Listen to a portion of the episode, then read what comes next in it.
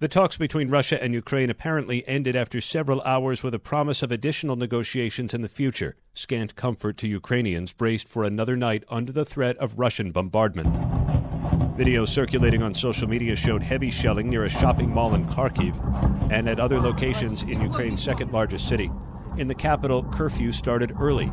The Russian advance into Kiev has been slow, and a U.S. defense official feared it could cause Russian forces to be more aggressive and less discriminate. Aaron Katersky, ABC News, Lviv.